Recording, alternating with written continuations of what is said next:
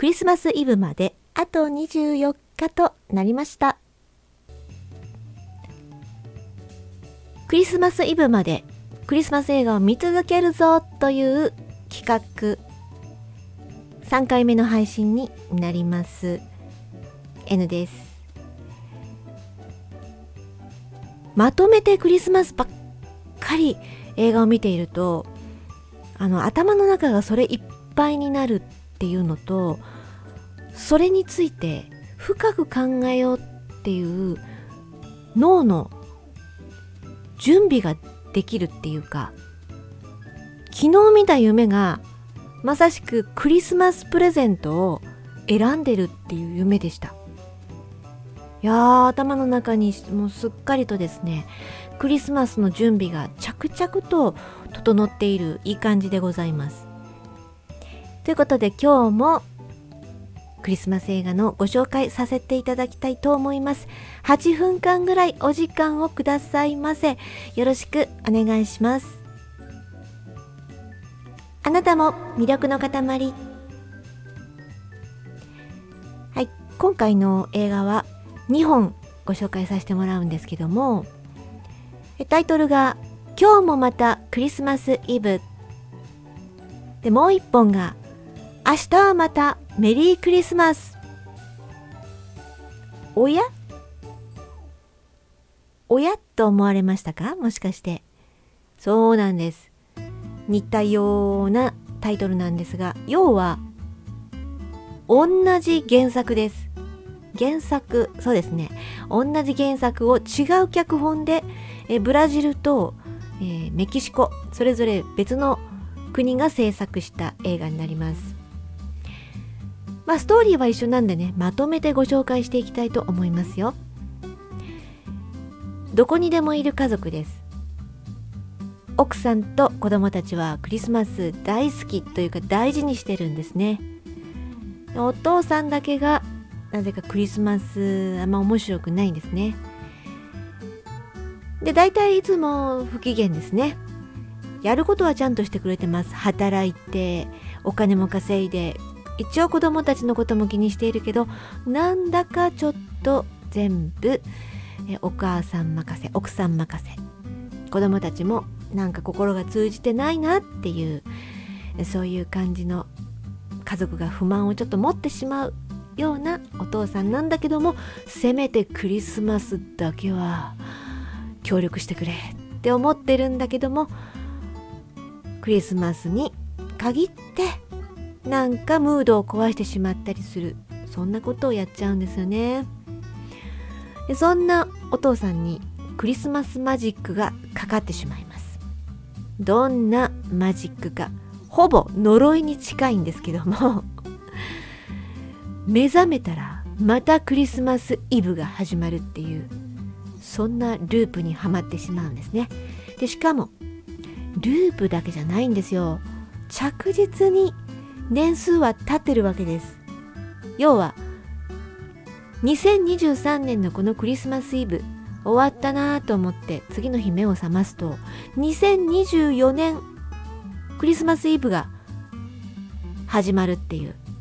そうなんです。しかも月日はちゃんと前に進んでいるんでクリスマスイブの日にはただでさえクリスマスイブで大変なんだけども他の364日分のいろんなやらかしたこととかおざなりにしてきたこととかのツケを払わさないとん？払わされられちゃうんです。日本語がおかしい。もう一回。払わされるんですね。うん、ツケを払わされる。だからすごく大変なんです。そしてこれクリスマスマジックなので要は気づきなさいっていうことなんですね。クリスマスの本当の意味を知りなさい思い出しなさいっていうまあ神様かサンタ様かわかんないんですけどそういった魔法にかけられていく。そしてものすごい代償と引き換えに気づくんです。ちょっとそのシーンはしんみりしてしまいましたけどでもここはクリスマス映画です。さすが。ハッピーエンドです。安心してご覧ください。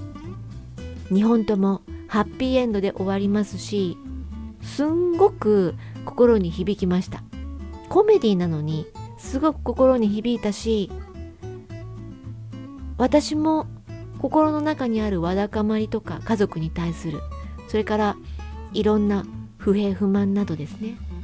なんかちょっと私もクリスマスマジックにちょっとかかってんのかななんて思っちゃったぐらいです。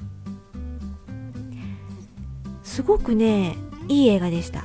2020年と2022年のあのそれぞれ作られた映画なんですけどもいわゆるハリウッド映画にありがちななんかああいうパキンとしたあの都会っぽい華やかさっていうのは全くないんですけどもとってもいい映画でした。おすすめです。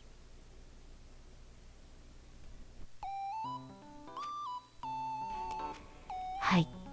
短い時間ですごい感動したことをお伝えするのってなかなか難しいなと思いながらも。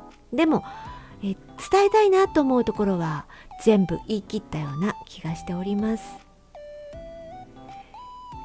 クリスマスに特化して映画を今ねこれで10本ぐらい見てるんですけどもこのねテーマを絞って別に真面目に掘り下げてるつもりはないんですけど我知らず考えがこういつもならこうやらなくちゃこんなことじゃいけないって思ったりするのをなんかこう自然とそれがうーんなんか浄化されてるようなあったかい気持ちに自然と慣れてるような気がしております。うんとふとねちょっと今日思ったんですけどもしもここに今とんでもなく優しくて愛あふれる心の自分そういう自分がもしここに存在していたらどんな言葉を日々使うだろうなとかどんな行動をいつもと違う行動をするのかなとかちょっと考えちゃったんですよね。で優しい人とか愛あふれる行動行為とか言葉っていうのがなんか特別なやっぱりいい人間でなければそれはできないんじゃないかなって自分が思い込んでた節があると気づいたんですよ今日ふと。